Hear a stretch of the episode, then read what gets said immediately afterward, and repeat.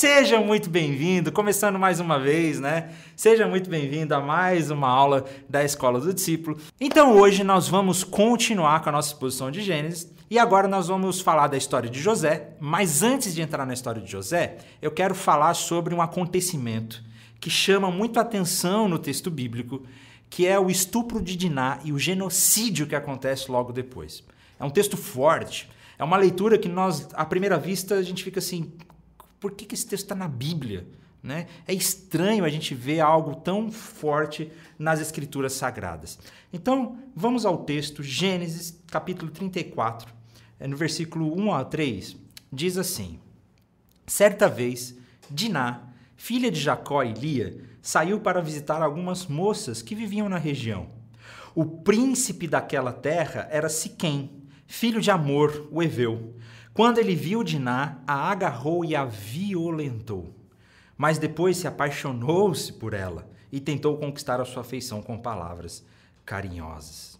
Olha só que coisa louca. Nós temos aqui um relato de um estupro na Bíblia.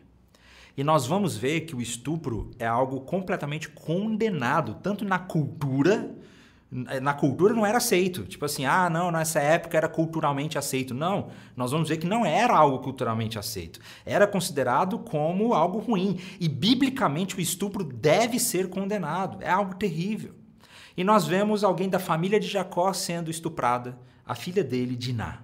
Eu imagino o quão pesado isso foi. O texto diz que foi o príncipe Siquém, né? É, o ser humano sempre que se acha na prerrogativa de ter poder, um príncipe, né?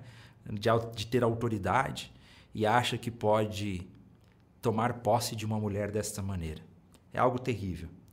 Mas a história não vai parar aí, as coisas vão ficar ainda piores. Né? a gente vai ver um, uma história que chama muita atenção. Porque logo depois diz que Siquém se apaixonou por Diná. E ele queria se casar com Diná. E aí o texto vai dizer que eles chegaram é, para José para Jacó, eles chegaram para Perdão, eles chegaram para Jacó para contar tudo o que tinha acontecido e os filhos de Jacó não estavam em casa e eles ficou sabendo daquela situação e o pai de Siquém disse olha vamos resolver aqui né vamos vamos resolver essa situação meu filho está apaixonado pela sua filha. Ele já tinha estuprado ela. Mas meu filho está se, se apaixonado pela sua filha vamos deixa vamos deixa eles se casarem Aí os filhos de Jacó chegam, né? E o versículo está lá no versículo 7, que diz que nesse meio tempo, os filhos de Jacó voltaram do campo, e assim que souberam o que havia acontecido, ficaram abalados e furiosos, porque sua irmã havia sido violentada. Siquém tinha cometido um ato vergonhoso contra a família de Jacó, algo que jamais se deve fazer. Então a gente vê aqui que o próprio narrador já está mostrando que o ato que Siquém fez é vergonhoso e jamais se deve fazer. Nós vemos que a Bíblia acusa severamente qualquer tipo de abuso. Seja abuso sexual, abuso físico, abuso emocional, a Bíblia condena esse tipo de abuso. Esse é assunto muito sério. Nós acabamos de passar pelo Maio Laranja, que é um mês de conscientização contra o abuso infantil. E a gente, vocês já viram vídeos e podcasts nossos aqui com, com a Viviane Vaz, do Projeto Nova, que trabalha com essa área. Isso é um assunto seríssimo que deve ser levado a sério, principalmente dentro das igrejas. Mas aí os irmãos de Jacó, os, os filhos de Jacó chegaram e ficaram, ate, ficaram irados com o que aconteceu. A raiva subiu na cabeça deles. Claro que eu imagino, eu me coloco assim, humanamente, eu imagino como eu me sentiria se, sua, se a minha irmã fosse violentada eu não sei como eu reagiria. Então a gente olha à primeira vista nesse texto, a gente, poxa, parece até ser justificável a raiva que os irmãos sentiram. Mas aí Jacó vai tentar pacificar a situação. E também o, o, o rei, o, o, rei e Siquém vão tentar apaziguar a situação e vão falar: olha, vamos fazer um trato aqui, deixa que a gente se case, né? Deixa que Siquém e Diná se casem a gente resolve a situação. E aí os filhos de Jacó já pensando em algo maléfico mais para frente, que a gente vai dizer. Ele diz assim: jamais deixaremos que a nossa irmã se case com esse incircunciso. Né? O incircunciso quer dizer que ele não era circuncidado, o sinal da aliança com Deus, que a gente já falou aqui sobre isso, né? que era o cortar o prepúcio do pênis. Então, dos homens. Eles não eram circuncidados. E aí os irmãos fazem uma proposta, mas é uma proposta já eles não estão fazendo com as boas intenções. Os irmãos fazem uma proposta já pensando em como atacá-los. E aí eles vão dizer o seguinte: olha, a gente até pode aceitar que a nossa irmã se case com Siquém, se vocês se circuncidarem, fizerem uma aliança com o nosso Deus. Se todos vocês passarem por esse processo de circuncisão. Olha só que proposta é, interessante aqui. O mais interessante ainda é que o rei e o Siquém, eles aceitam essa proposta, eles voltam para a comunidade deles e eles convencem toda a comunidade a se circuncidar. Como que ele conseguiu fazer uma coisa dessa? Isso mostra para gente que Jacó tinha uma certa influência ali. Isso mostra pra gente que Jacó tinha um certo poder aquisitivo, que ele era importante naquela região.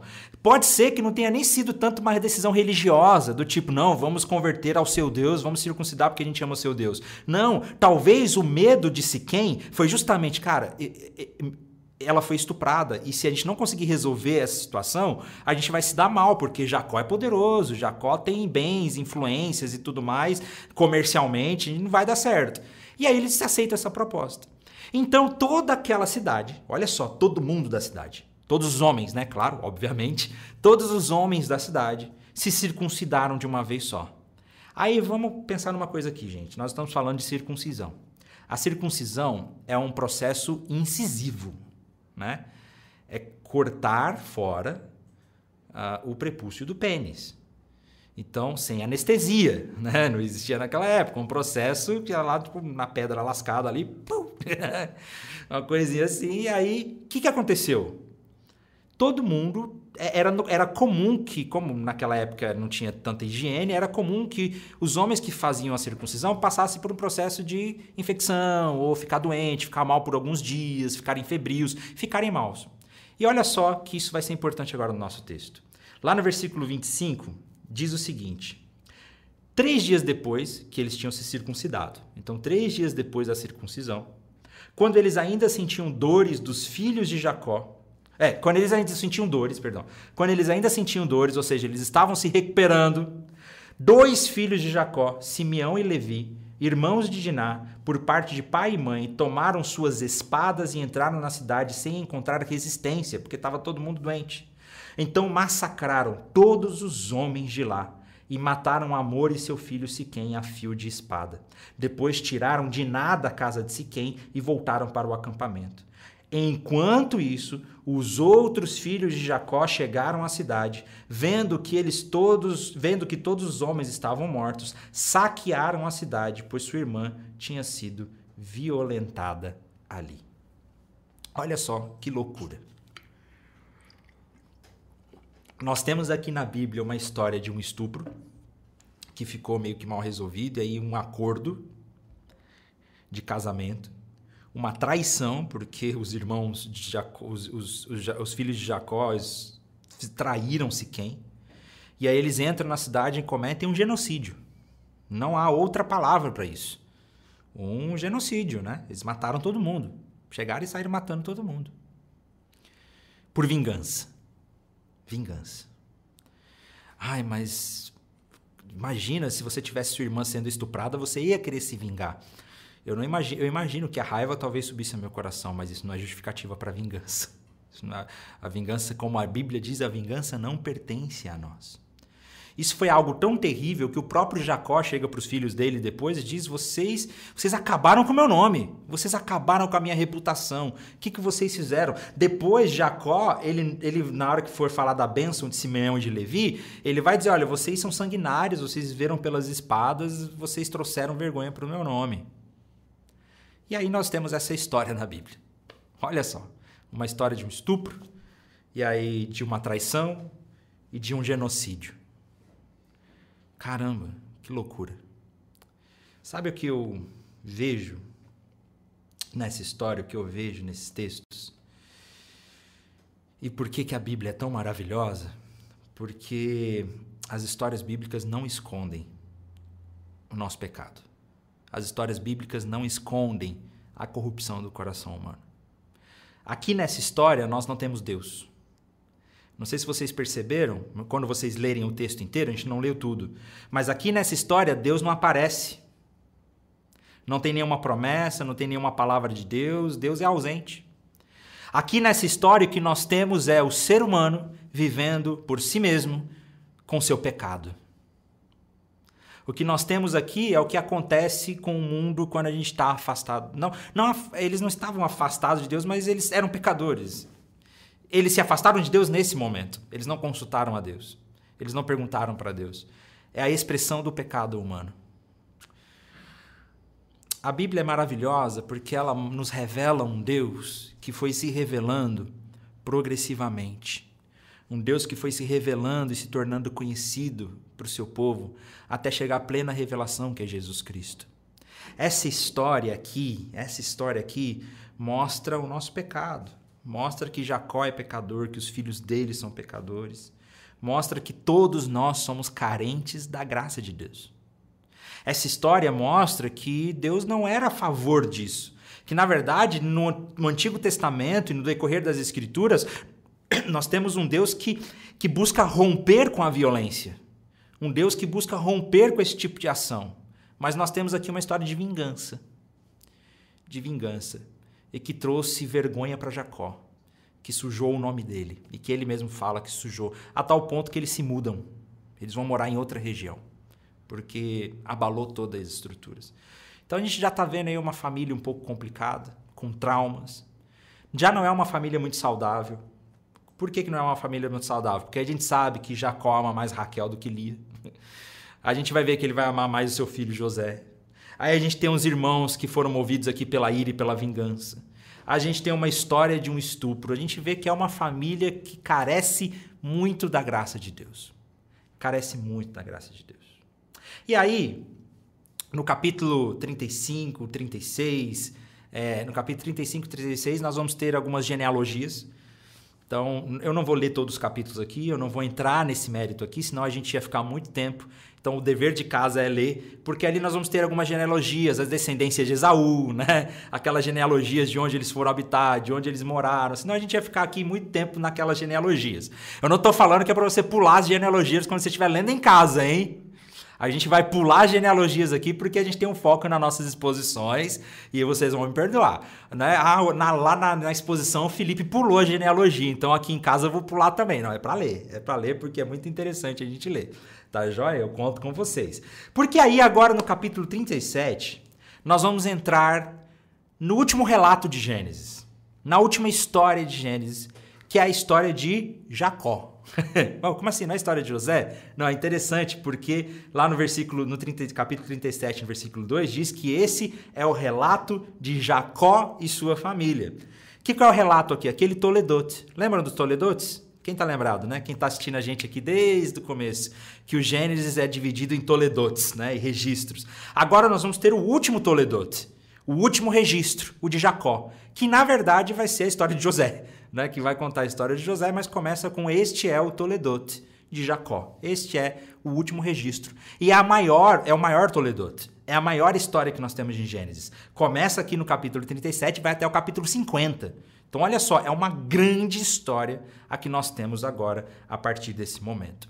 E nós vamos começar a entrar nessa história hoje, no Toledotes de Jacó, na história de José e José sendo vendido. E aí, como ele vai parar no Egito, e nós vamos ter.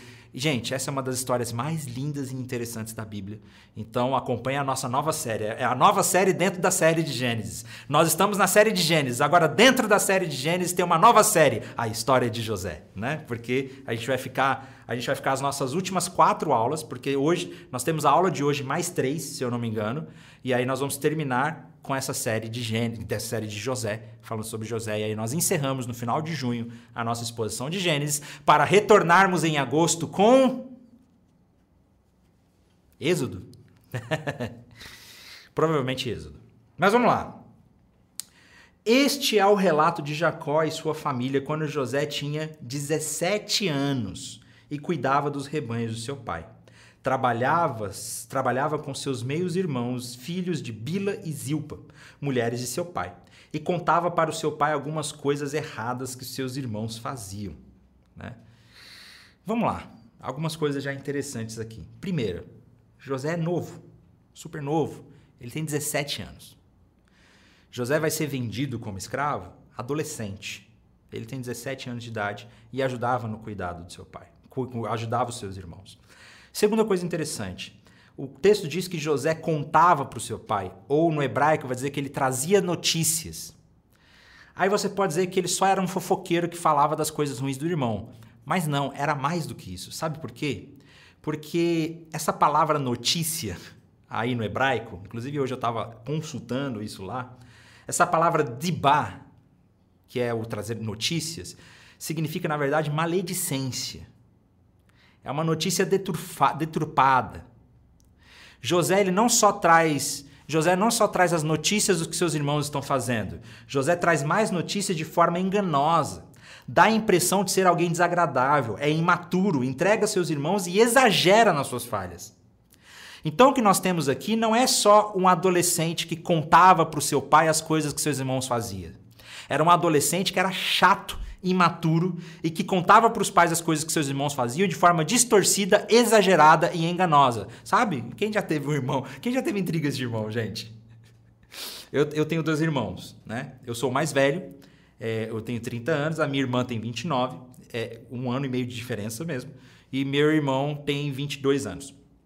Mas eu e a minha irmã, que temos a idade, quase a mesma idade praticamente, ela tem 29, eu tenho 30, a gente já teve muita intriga, né? De quem vai usar a internet, computador, aquela coisa toda tal. E já teve essas coisas que quando a gente vai falar para nossa mãe, a gente exagera e fala coisa, inventa até mentira, né? Nosso coração ruim. Mas aqui nós temos um adolescente imaturo, chato e, e que dedurava os seus irmãos e enganava, criava histórias a respeito deles. Então nós temos um José que não é tão virtuoso assim aqui por enquanto. Nós veremos que isso vai mudar, porque Deus vai tratar José. E Deus vai tratar José talvez das piores formas possíveis aos nossos olhos. Como mexer, como, como que Deus vai como Deus vai tratar o caráter desse adolescente mimado? Porque a gente, é isso mesmo. A pergunta que é: como Deus vai tratar o caráter desse adolescente mimado que inventa mentiras a respeito dos seus irmãos e é, não é sábio na hora de contar os seus sonhos, como nós vamos ver? Isso é muito interessante. E aí nós temos mais um problema nessa família. É casos de família aqui. A família de José já é complicado demais. Mais um problema. O texto diz que Jacó amava José mais que a qualquer outro de seus filhos, pois José havia nascido quando Jacó era idoso e era filho de Rebeca, né? a mulher que ele amava. Por isso, certo dia Jacó encomendou um presente especial para José, uma linda túnica de cores colorida. Mas vamos parar aqui por enquanto? O que significa essa túnica? Primeiro, um problema. Jacó demonstrar claramente que ama mais um filho do que o outro que ama mais José do que todos os outros seus irmãos. Isso fica claro, isso fica evidente. Isso gera um conflito dentro da família. Segunda coisa, ele dá uma túnica para José. Não é uma simples túnica, gente. Essa túnica aqui, nessa cultura e nesse contexto, representa um vestuário real, um vestuário de príncipe. Na prática, o que Jacó está fazendo é dizendo: olha, José é o meu sucessor, ele é o príncipe, é José quem vai liderar todos vocês, é José quem vai ser o herdeiro dessa família. É, esse é o significado dessa túnica. E aí você imagina como que ficou os irmãos de José nisso tudo, né? E o texto vai dizer, olha, os irmãos de José, por sua vez, o odiavam. Odiavam. Pois o pai deles o amava mais que a todos os outros filhos. Não eram capazes de lhe dizer uma única palavra amigável. E se não eram capazes de dizer uma única palavra amigável, quer dizer que eles não conseguiam nem dar bom dia para José. Eles não conseguiam nem cumprimentar José. A intriga, o conflito que nós temos nessa família aqui é um conflito pesado demais. Nós vemos uma família complicada, desestruturada aqui dentro. E aí, a gente vai ver que além de tudo isso, José ele era imaturo e não tinha sabedoria para contar os seus sonhos também. Nós vamos ver que José recebe alguns sonhos de Deus e que ele entende que vem de Deus porque são sonhos repetidos, né? sonhos com caráter repetitivo. E isso mostra que não era um sonho comum. Assim como a gente vai ver que o farol também sonhou duas vezes, né? tinha quase o mesmo significado. Então a gente vê esse, esse, esse dualismo dos sonhos aqui nessa narrativa. E aí o texto diz o seguinte: que certa noite José teve um sonho e quando contou aos seus irmãos, eles o odiaram ainda mais. Claro, né? Por quê? Porque, olha só, ouçam esse sonho que eu tive, disse ele. Estávamos no campo amarrando feixes de trigo. De repente, seu, meu feixe se levantou e ficou em pé, e os seus feixes se juntaram ao redor do meu e se curvaram diante dele. Os seus irmãos responderam: Você imagina que será o nosso rei? Pensa mesmo que nos governará? E o odiaram ainda mais por causa de seus sonhos, de maneira como ele, da maneira como eles contavam. Nós temos aqui uma falta de sabedoria de José, que ele teve um sonho, e o sonho é muito claro aqui, é um sonho que mostra que seus irmãos se curvariam diante dele. Não é só se curvar, é, se, é que José governaria sobre eles, que eles seriam seus súditos. E José sai contando, seus irmãos já odiavam, ele sai contando para seus irmãos: ó, olha o sonho que eu tive. E claro, isso trouxe uma ira ainda maior nos seus irmãos.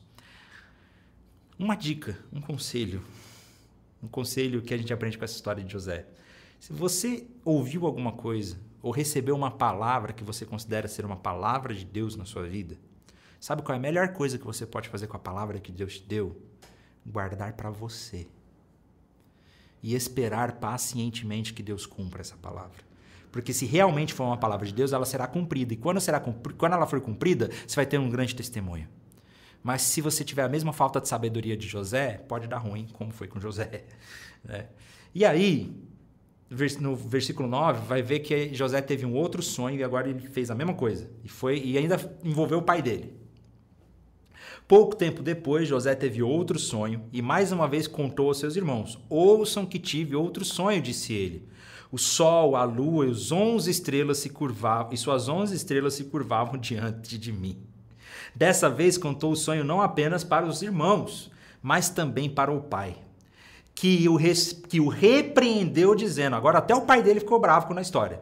Que sonho é esse? Por acaso eu, sua mãe e seus irmãos viremos, viremos e nos curvaremos até o chão diante de você?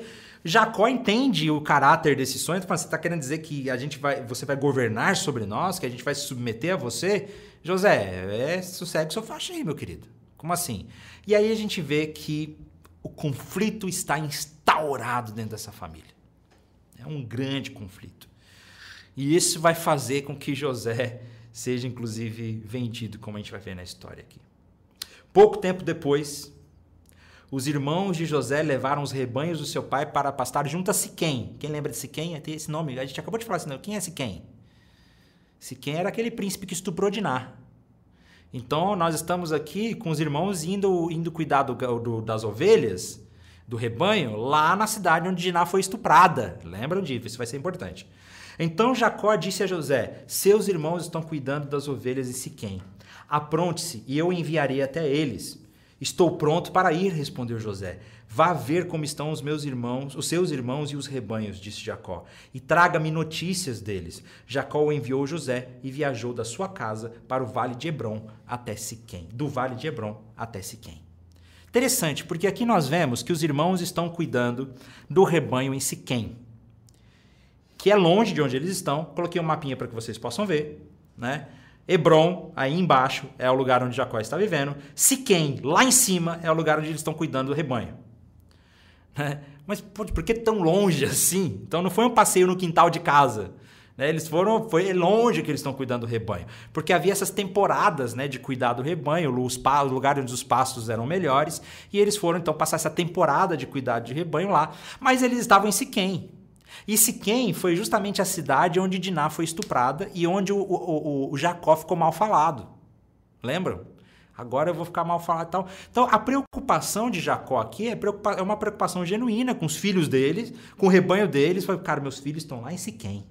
Siquém é, é, Siquém é aquele lugar onde as coisas deram ruim. Siquém é aquele lugar onde meus filhos mataram todo mundo. Siquém pode dar ruim esse negócio. Ele está tão preocupado, tão preocupado, a tal ponto de enviar José. Porque eu não acho que ele enviaria José assim, né? Tipo, vai lá ver vocês mandam uma viagem tão longa, sozinho. Porque José é o filho preferido, mas ele está tão preocupado que ele envia José para ir atrás dos seus irmãos e receber notícia. E aí a gente vê que José vai viaja até lá, ele não acha seus irmãos em Siquém, um homem vai encontrar com eles, vai dizer que, os, que eles estão mais ao norte, na cidade de Dotã, então eles estavam mais longe ainda de Siquém, e José chega, e quando José está chegando, os irmãos então o veem de longe. E aí o ódio dos irmãos é tão grande que eles começam a tramar então a sua morte. E a gente vai ver sobre isso. O texto diz o seguinte: Hoje eu tô, eu tô contando mais toda a história antes, eu sei que vocês todos já conhecem essa história, né, gente? Talvez vocês não estejam tão gostando tanto da nossa aula de hoje, porque eu só estou repetindo a história que todo mundo conhece. Mas eu quero tentar chegar numa conclusão no final. Quando os irmãos de José o viram, o reconheceram de longe. Então imagina que eles estão ali trabalhando, viram José de longe caminhando, falei, ih, lá vem José. Antes que ele se aproximasse, planejaram uma forma de matá-lo. Lá vem o sonhador. Né? O sonhador não no sentido, ah, olha como ele tem sonhos bons para o futuro. Não, sonhador no sentido, olha, já vem aquele que sabe o futuro, né? Que sabe que a gente vai governar. Disseram uns aos outros: Vamos matá-lo e jogá-lo numa dessas cisternas. Diremos ao nosso pai: Um animal selvagem o devorou. Então veremos o que será dos seus sonhos. Então veremos o que será das suas previsões do futuro. Mas quando Rubem, Rubem ouviu o plano, tratou de livrar José. Não o matemos, disse ele. Por que derramar sangue? Jogue-no nessa cisterna vazia aqui no deserto e não toquemos nele. Rubem planejava resgatar José e levá-lo de volta para o seu pai. Olha só. Os irmãos então começam a planejar matar José. A gente vê o tamanho do ódio que eles tinham no coração. E aí a gente vê o pecado instaurado. A gente vê que eles eram pecadores. A gente vê a corrupção do coração humano e que eles queriam matar José. Rubem quis proteger José. Isso é interessante. Não, não vamos matar, não. Vamos jogar ele numa cisterna. Não vamos ter sangue em nossas mãos, porque isso é algo ruim. Vamos jogar ele numa dessas cisternas. Cisterna é como se fosse um, um buraco no chão, um poço, que tinham de, 4, de 3 a 6 metros de profundidade, que era para guardar água. Tipo uma caixa d'água subterrânea. Já viu essas caixas d'água que fica subterrânea? É tipo isso, mas naquela época era só um buraco, né? Alguns tinham uns tijolinhos ali, no máximo. Uma cisterna que estava vazia e eles iam jogar José lá dentro. E Rubem planejava voltar depois e resgatar José, porque ele não estava compactuando com o plano dos seus irmãos. Mas os seus irmãos estavam decididos a matá-lo. Mas aí Rubem convenceu os seus irmãos a não matar José. Isso é interessante. A graça de Deus veio sobre eles nesse momento. A graça comum. Né? Ah, e aí eles convenceram então. E o texto diz que assim, quando José chegou, os irmãos lhe arrancaram a linda túnica que ele estava usando. Isso tem uma simbologia muito grande, porque eles estavam arrancando de José a sua autoridade, né? Essa, é, é, esse significado que o pai lhe deu de ser o líder, de ser um governante. Estavam arrancando isso de José e o jogaram na cisterna vazia, ou seja, sem água. Jogaram lá naquele buraco, onde ele não ia conseguir sair daquele buraco. E mais tarde, quando se, quando se sentaram para comer, viram ao longe uma caravana, uma caravana de camelos vindo em sua direção. Era um grupo de negociantes ismaelitas que transportavam especiarias, bálsamo e mirra de Gileade para o Egito. Judá disse aos seus irmãos: Judá, que parece liderar os irmãos, mas Judá não é o primogênito, mas parece que Judá tem um caráter de líder aqui, né? Judá disse aos seus irmãos: O que ganhamos se matarmos nosso irmão e encobrirmos o crime? Em vez de matá-lo, vamos vendê-lo aos negociantes ismaelitas. Vamos lucrar com isso. Vamos ganhar dinheiro com isso. Afinal, ele é o nosso irmão, sangue do nosso sangue. Seus irmãos concordaram. Parece que existe um certo temor aí, né? Ele é nosso irmão, sangue do nosso sangue. Mas os irmãos concordaram em vender José. Um ato tão cruel canto. Na verdade, eles não queriam ter o sangue em suas mãos, mas eles queriam vender com escravo na expectativa de que ele morresse logo. Porque a ideia era essa. Vamos vender, era isso mesmo, a ideia era essa, vamos vender ele como escravo, porque José sendo quem ele é, ele vai morrer rapidamente. Eles não imaginavam que Deus estava tramando um grande, estava por trás disso tudo, como Deus sempre é maravilhoso. Mas vamos vender e José vai morrer rápido, a gente não vai pelo menos a gente não vai precisar mentir sobre isso. Vamos inventar uma outra mentira, mais branda, mas não, o sangue não vai estar em nossas mãos. Então, quando os ismaelitas, que eram negociantes midianitas, eu gostei muito, só um, um parênteses aqui, achei muito interessante essa tradução da NVT, porque uma dúvida que muita gente tem nas traduções convencionais é que os nomes no cap, é, nos versículos anteriores aparecem ismaelitas, mas aqui no versículo 28 aparece midianita. Aí fica, ué, é, é ismaelita ou midianita? É porque provavelmente é o mesmo povo. Ismaelitas provavelmente é um, um grupo de comerciantes e midianitas a, a, identidade deles, como fala, a etnia deles. Então, o texto aqui foi muito feliz com essa tradução para ajudar o leitor, que disse: Olha, então, quando os ismaelitas, que eram negociantes midianitas, se aproximaram, os irmãos de José o tiraram da cisterna e o venderam para eles por 20 peças de prata. A vida de José foi vendida por 20 peças de prata. E os negociantes o levaram para o Egito. E aí, algum tempo depois, Rubem voltou para tirar José da cisterna. Então a gente vê que Rubem não estava ali naquele planejamento. Rubem não fez parte, Rubem não fez parte daquela maracutaia. E Rubem era o irmão mais velho. Então ele se sentia no direito de proteger o irmão mais novo, ainda que talvez ele o odiasse também. Rubem voltou para tirar José da cisterna. Quando descobriu que o seu irmão não estava lá, rasgou as roupas, ou seja, ele lamentou. Esse ato de rasgar as vestes é profundo lamento, desespero. Ruben, apesar de não gostar do seu irmão, porque ele fazia parte ali da, da, daquela coisa toda, quando viu, a, quando, quando viu que deu ruim a vida do irmão dele, que o venderam, aí ele entrou em desespero, caiu a ficha. Meu Deus, o que fizemos? É nosso irmão é sangue do nosso sangue. Ele rasgou as suas vestes e lamentou profundamente. O menino sumiu e agora o que farei? Só que os irmãos mataram um bode, mergulharam a túnica de José no sangue animal, enviaram a linda túnica para o pai com a seguinte mensagem: Veja, o que encontramos não é a túnica do seu filho? E Rubem acabou entrando nessa mentirada toda. Ao invés de Rubem usar do seu desespero para contar a verdade, ele permanece na mentira. Gente, a verdade sempre é o melhor caminho. Não é o seu filho? O pai reconheceu de imediato e disse: Sim, é a túnica do meu filho. Um animal selvagem deve ter devorado. Com certeza José morreu despedaçado. Jacó rasgou as suas roupas e vestiu-se de pano de saco. Lamento. Olha só, rasgou as roupas. Por um longo tempo lamentou profundamente a morte do filho. A família toda tentou consolá-lo, mas ele se recusava. Descerei à sepultura lamentando a morte do meu filho, dizia, e continuou a lamentar-se. Aqui, no final do capítulo 37, nós vamos ter um requisito de esperança. Nós vamos ter um, a mão do narrador dizendo: oh, Mas a história ainda não acabou. Sabe aquele plot twist no final de, de, episódio de série? Sabe aquele plot twist em filme? Sabe aquele filme que você vê que o personagem principal morreu? Você, putz, morreu, não sei o quê. Aí lá naquele finalzinho, ou até na cena pós-crédito, mostra que ele tá vivo. Alguma coisa assim. Quem lembra de Stranger Things? O último episódio da primeira temporada de Stranger Things. Ai, meu Deus, vou dar spoiler, hein? Desculpa, quem não assistiu. Que na última cena, pra, não vai ser não vai ser o spoiler, mas você, entende que a gente tá decepcionado ali, a gente, puxa, aconteceu isso. Que droga que aconteceu isso, mas no última, na última cena a gente vê a mão de alguém pegando waffles. Lembra? Ou seja, ah, tá vivo! Tá vivo! E aí a gente vê esse tipo de plot twist na narração, para ver que é uma narrativa muito boa de se ler, né? Enquanto isso, os negociantes midianitas chegaram ao Egito, onde venderam José a Potifar, oficial e capitão da guarda de Faraó. A história de José não acabou, continua. e a gente vai continuar essa história na semana que vem, realmente. Mas é...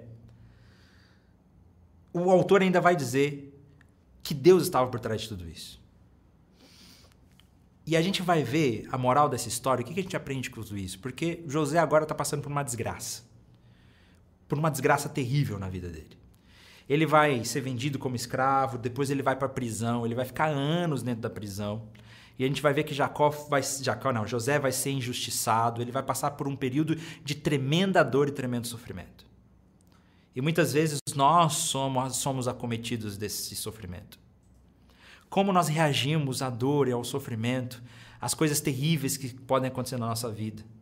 Nós estamos vivendo numa época, no período de pandemia, tanta gente morrendo, tanta família tendo desgraça, não só na saúde, mas desgraça financeira.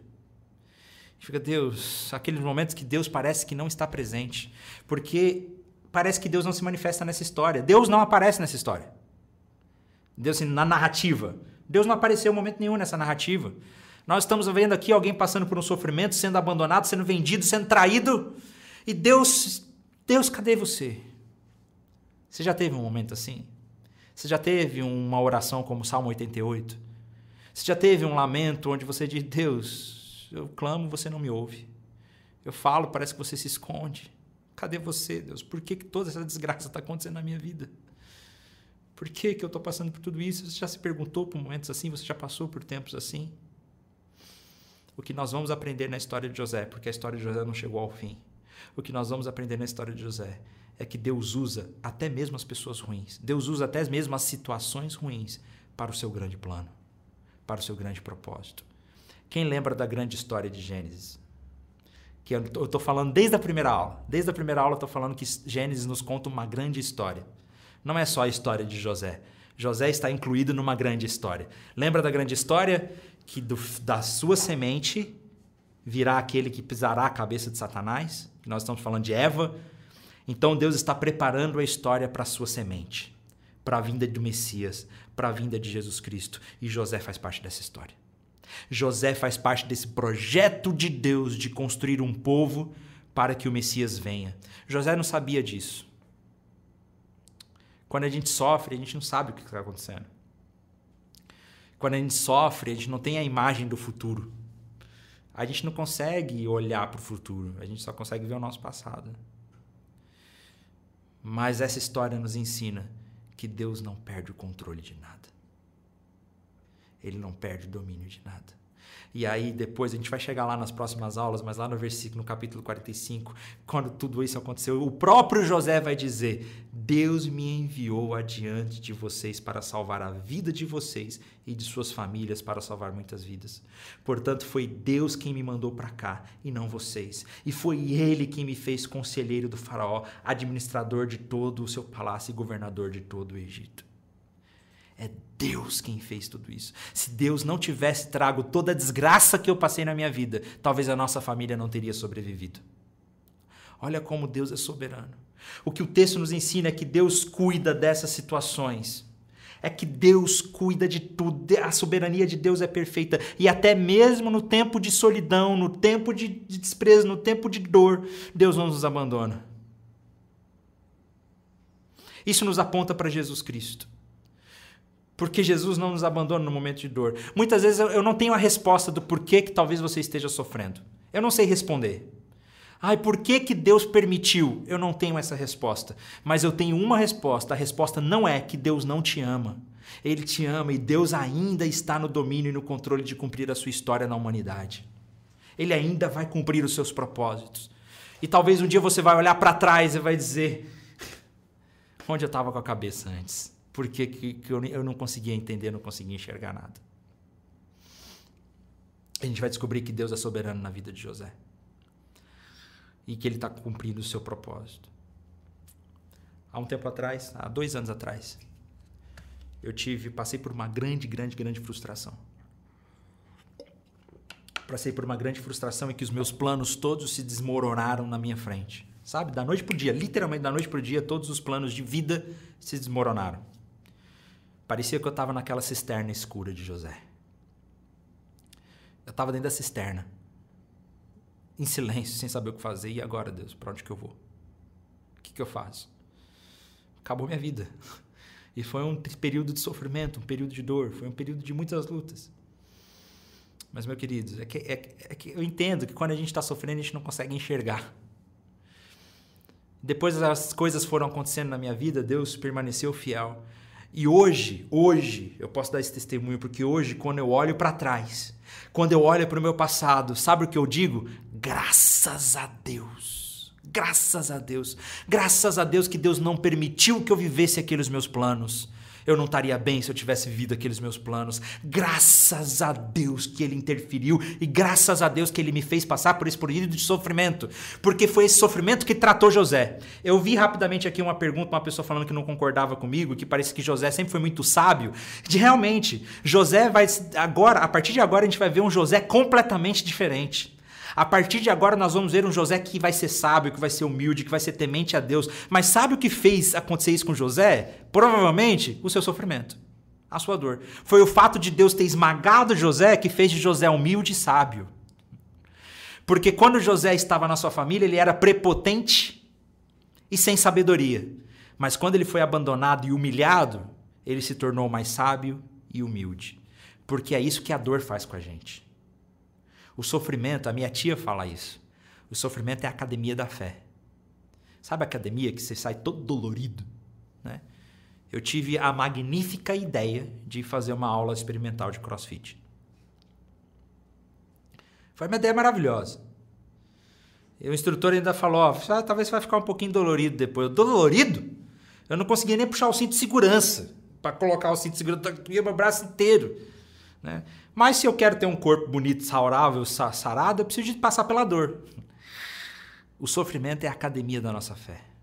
Se nós desejamos ter fé em Deus, Ele vai fazer isso muitas vezes por meio da dor e do sofrimento.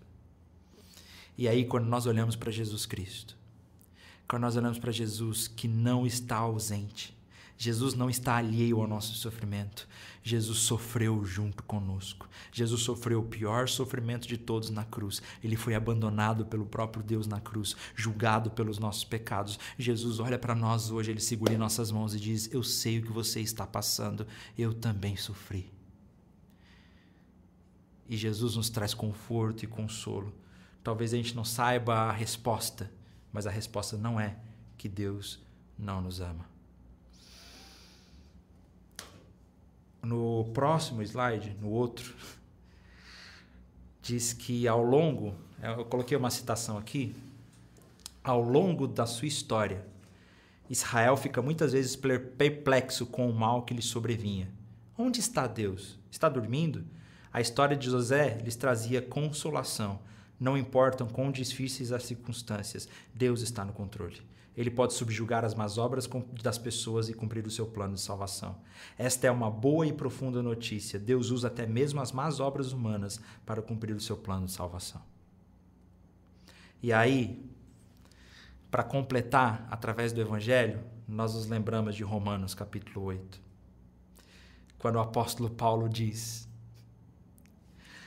Considero que o nosso sofrimento de agora não é nada comparado com a glória que ele nos revelará mais tarde.